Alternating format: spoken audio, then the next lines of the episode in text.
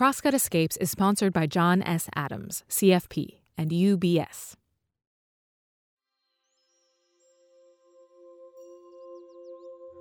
I think in English, uh, especially when you have the explorers that first come, they name things after important people, or in this instance, a best friend uh, on another continent.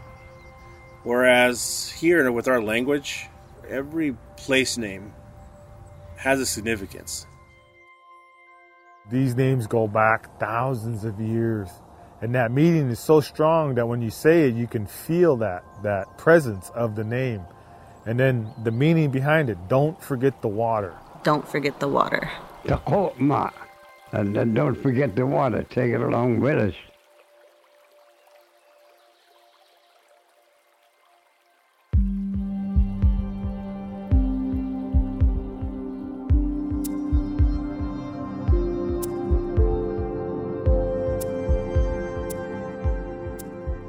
Hey there, listeners. Welcome to Crosscut Escapes. I'm your host, Ted Alvarez. For our very first episode, way back in season one, we told a story about a mountain. Not just any mountain, the mountain. You know the one I'm talking about. The biggest one in the state, the one you can see hulking on the horizon from Seattle, Tacoma, Yakima, sometimes even farther away. You know the name. It's famous. It's on beer cans, baseball stadiums, plumbing companies, street signs, beaches. You've noticed I'm not saying that name, because that name, the one you know so well, well, that's not what everyone calls it. In fact, it has many names, given to it by the many different peoples who were here before there was a Washington, and who are still here.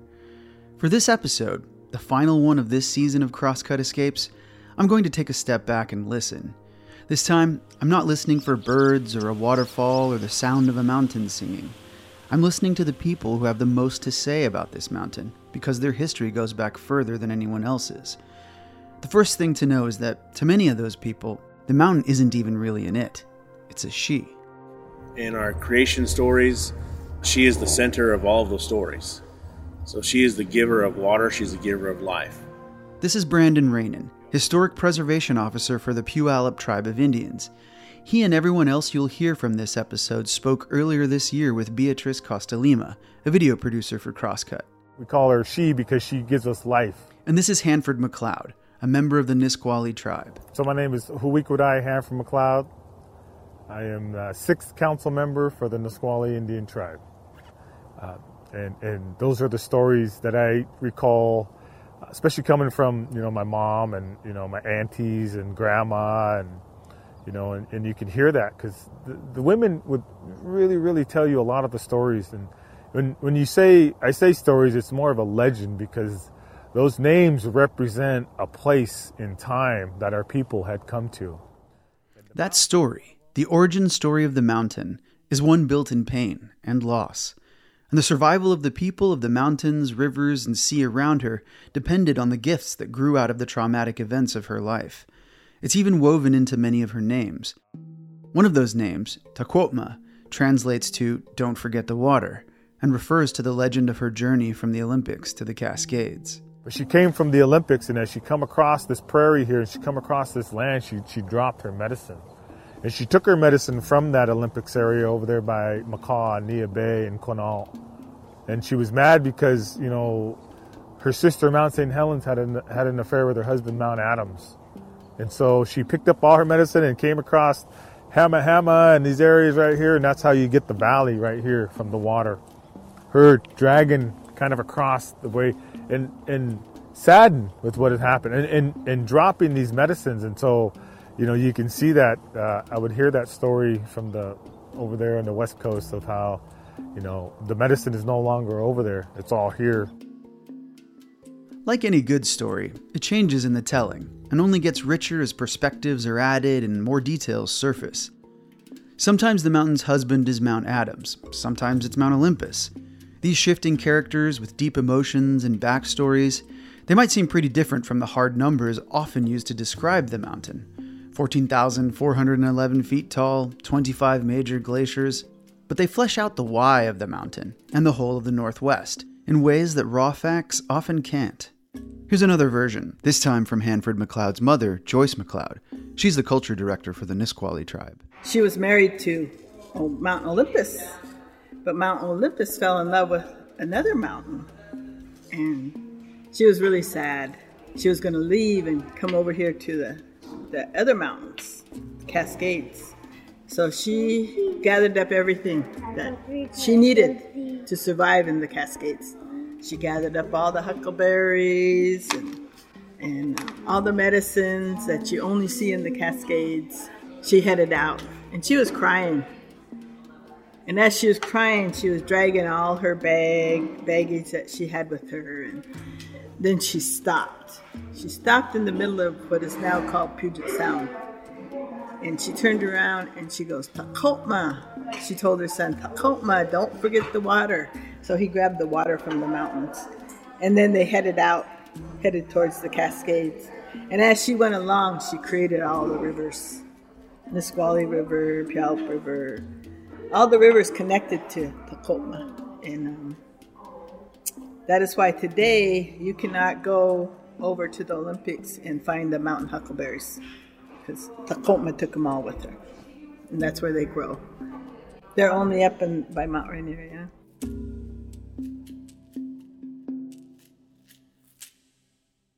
Did you hear that? Mount Rainier, the name you probably know best. The one on all the official maps, the one on the beer cans, the one you hashtag on Instagram after you visit or climb. That's the name with a ton of colonial baggage. This is a conversation that shows up time and again in the Pacific Northwest, and with good reason. As with so many other places in the US, the names we still use for prominent features of the landscape came from white explorers or settlers who trekked in from somewhere else and declared it theirs. Mount Whitney, for instance, the tallest mountain in California, as well as in the lower 48, is named after Josiah Whitney, a Harvard professor who led a U.S. Geological Survey team through the region in 1864. Colorado's tallest peak, Mount Elbert, was named after the 19th century governor of what was then a U.S. territory, allegedly to honor a deal he struck with the Ute tribe that would open up millions of acres of land in the region to mining and railroad development. Mount Olympus and Mount Adams, those are also colonial names, chosen by a British explorer and an American settler, respectively. And the name Rainier it first showed up here because of George Vancouver, an officer in the British Navy who led an expedition through Coast Salish waters in 1792. Here's Brandon again from the Puyallup tribe. How we even got the name Rainier is quite interesting. Rainier is an admiral in the British Navy in the 1790s, at the same time and around the same time as the American Revolution. And so you have Vancouver arrive. He sees a he sees the peak he sees this beautiful mountain and names it after his best friend.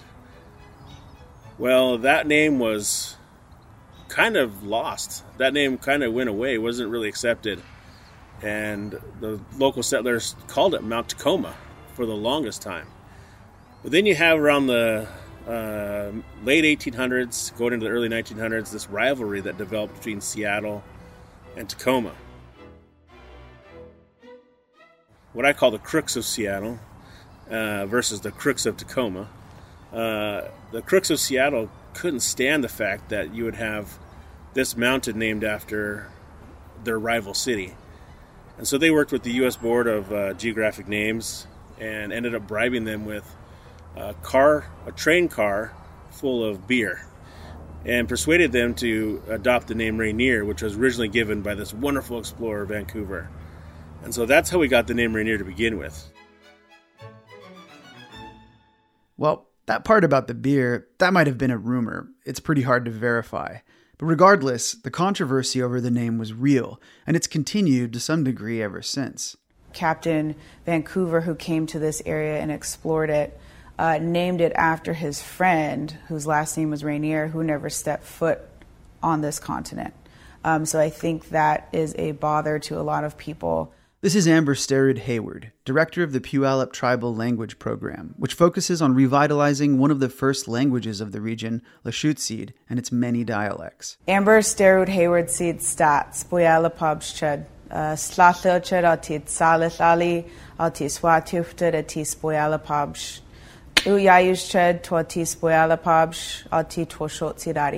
Good day, my name is Amber Sterud Hayward, and I'm a Puyallup tribal member.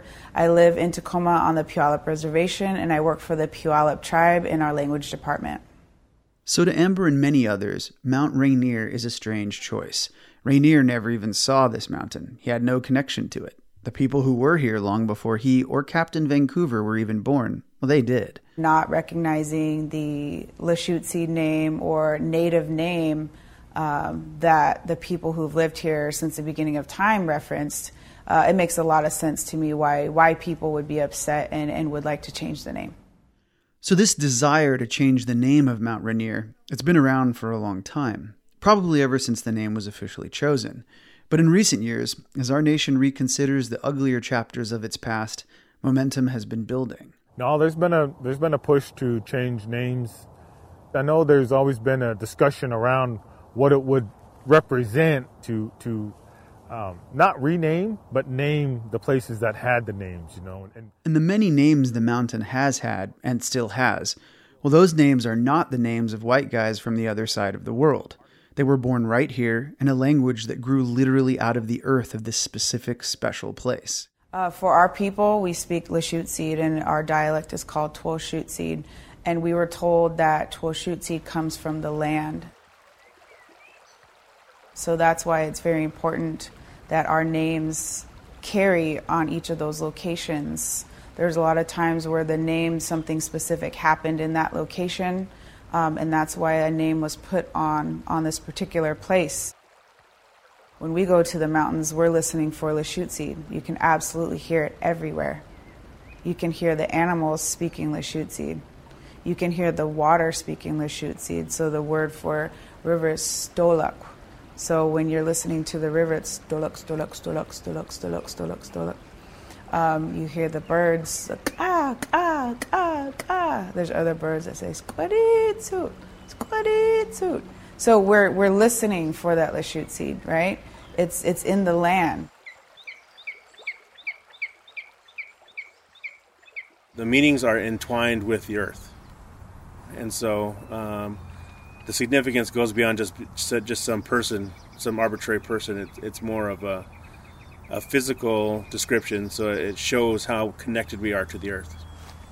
When you stick a, a name on something, especially a person's name, it is it's taking a claim, staking a claim on something that's not yours. It never has been yours, and yet here you are, coming in and and putting this name on it is is disrespectful, um, but it also shows the lack of connection that you have with the, with the environment that you live in. English is its own mindset, and in the language, it's our ancestors' worldview. This is Shay Squally, chairwoman of the Nisqually Parks Commission and council member for the Nisqually tribe. So it's how we honor the first people of this land. It's more than a name change, it's about recognition acknowledging, internalizing, being accountable, reciprocating, and demonstrating. I think renaming the mountain is one step toward, you know, some sort of solidarity and acknowledgement toward the indigenous people that live in Washington state. Absolutely it also allows us and helps us to revitalize our language as well. So when we're getting these Indian names back out in our community, um, it, it's very helpful to our identity and to our people. And it allows the people who are currently living here to know that there were people here before they were here. These days, there's a little bit more of that knowledge spreading into mainstream culture here in the Northwest. But there's a long way still to go and restoring the name of the mountain to something close to its original, lots of people can get behind that idea. Lots of people have over the years, but it's a bit more complex than it might seem at first. More on that after the break.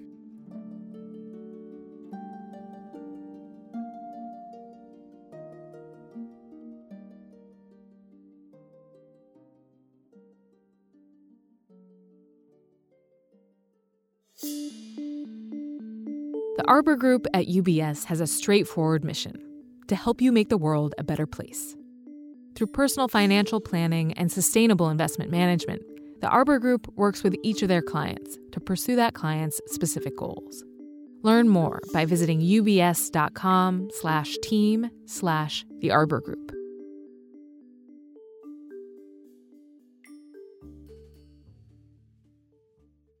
There is some precedence for changing the colonial name of a mountain back to the one it was given by its first neighbors. In Alaska, for instance, the highest mountain in North America was renamed Denali by the federal government in 2015. President Obama will make history today in Alaska, where he will rename the country's tallest peak. The more than 20,000 foot tall Mount McKinley will once again be known by its Native American name, Denali. But the effort to swap out the name of former President William McKinley, a man who never visited the mountain or Alaska, took 40 years. The push to change the name back to Denali has been in the works since 1975. Yes, yeah. The Alaska Congressional. Any effort to rename Mount Rainier will face hurdles of its own, beginning with what to call it in the first place. We don't always choose one name for things. I feel like in English it's this this is this one thing and this one word, and that's what we're going to call it. Um, in our language, we have multiple ways to say one thing. Um, in the Lushootseed area, we referenced our mountain as Takotbud, Takotma, Takotba, multiple names. For the Puyallup dialect, for me audibly hearing, I've heard our people say it three different ways within our own language, within our own tribe. Um, and then it just keeps going and going with um, all of the different tribes in the Lushootseed country, and again, you know, spreading um, across the Washington state. There must be a lot of different names for the mountain because, as far as uh, anyone can see it, the tribes they all use it. And so, for us to try to decide and all agree on one name um, could potentially be hard or it might be easy. I don't, I don't know. But I think the important thing is to rename it. Get get that name Rainier stripped from our, our sacred lands. So one major difference between Denali and Rainier is that there was basically already one agreed upon original name for the Alaskan peak. Another big difference. Rainier is now such a big brand that reversing it might seem impossible. You know, we have Rainier beer, we have the Tacoma Rainiers, we have the this icon, and everyone knows it as Rainier. So why change it? You know, and it's like you don't understand the connection that we as tribal folks have uh, to this place. Um, while your your attraction and your uh, your uh, connection to the to the mountain is is strictly due to marketing, ours is strictly due to culture. Um, for me personally, it is just somewhere where we can gather our medicine and pretty much um, bring back our ancestral ways. Some people, like Shay Squally and Hanford McCloud, they hope that restoring the mountain's name could also help restore other connections, real and tangible things like historic access to her natural resources. A lot of tribes use this mountain for their sustainability. They go up there and gather, they do their um, stuff. We all use the mountain the mountain has a lot of a lot of that medicine, a lot of that uh, uh, material that we use for our clothing, for our for our houses, and for our canoes. So you get you get different materials from from down here in the valley of of the river and the and the sea to up above in the mountain. You know, and the um, yellow cedar, the the wood's different up there. It's more dense and harder. So our people use yellow cedar for such housing and building materials, if it was your canoe and you know things like that. That and, and when you get up uh, up high, you got bear grass, you got this, you know, we call it princess pine, and, and just just to name a couple that we have that we go up and gather every every spring. It is a treaty right of ours to to, to the right to gather and hunt in our usual and accustomed fishing stations, villages, you know, and that's in the treaty. And so to to you know, look at Mount Rainier, how they've taken it and turned it into this recreational kind of uh, setting, but it still is a treaty resource to our people, and it always has been. And I have been fighting for the last 25 years to get rights to actually gather the bark and the grass and the teas and the roots. And so we've put together a list.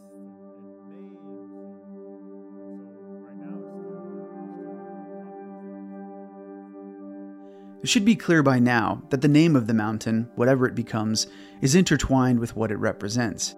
Restoring the name would mean a lot of things to many different people. Perhaps most importantly, it could go some distance toward healing old, grievous wounds that persist to this day. We know what our elders went through and what our ancestors went through, and um, we all have intergenerational trauma, and it does hurt trying to um, get past that. And language is a way to not only revitalize ourselves and our people, and um, but uh, it's it's just a way of healing.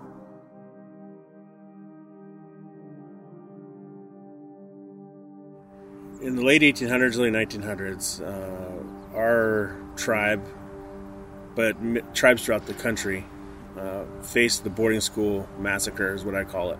For more than 150 years, the U.S. government sought to forcibly assimilate Native American children as the country expanded into their land.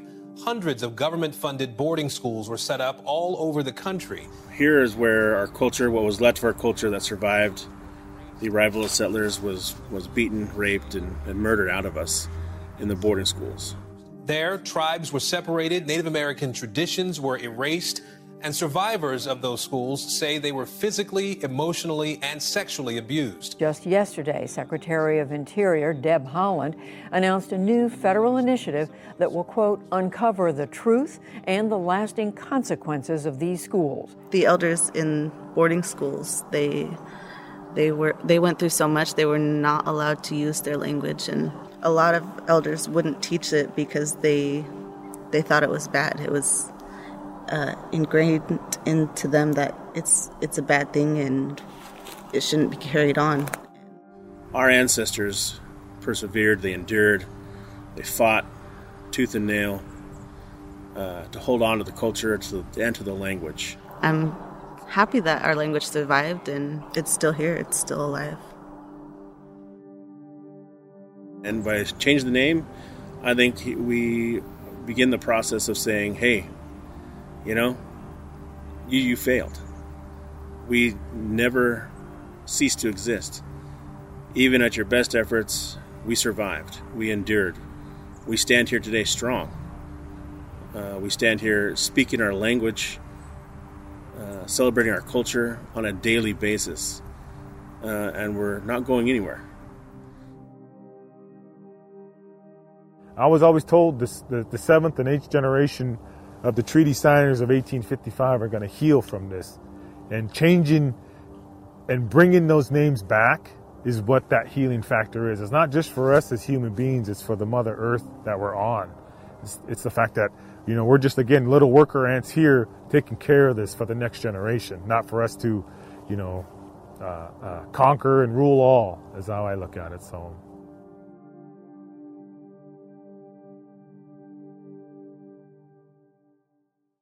If we change the name of Mount Rainier, the aftershocks have the potential to ripple across the Pacific Northwest and beyond.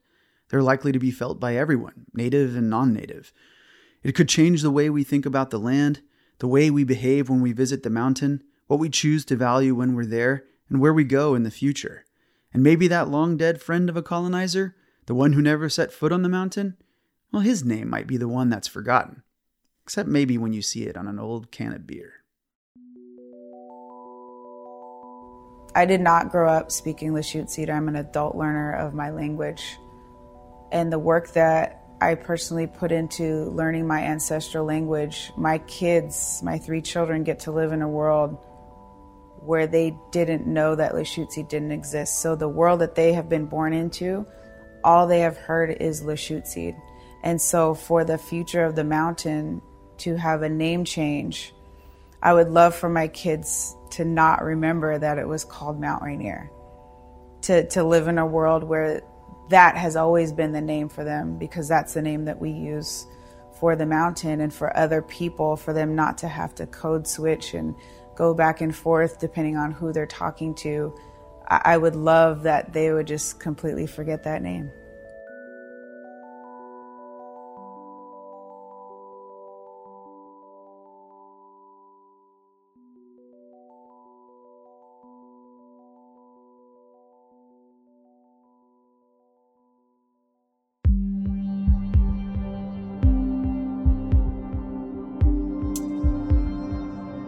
That's it for this week's episode and for season two of Crosscut Escapes. Thanks so much for joining us.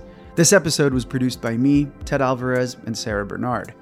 Our executive producer is Mark Baumgarten. Our theme music is by The Explorist. Huge thanks to Crosscut video producer Beatrice Costalima, who reported this story, as well as to all the members of the Puyallup and Nisqually tribes she talked to. We'll put a link to Beatrice's video about the mountain and its names on the episode page. You can subscribe to Crosscut Escapes on Apple Podcasts, Stitcher, Spotify, or wherever you listen. For more on Crosscut Escapes, go to crosscut.com forward slash escapes. And if you like the show, please review us. It helps other people find us. Crosscut Escapes is a product of Cascade Public Media. I'm Ted Alvarez. Thanks so much for listening.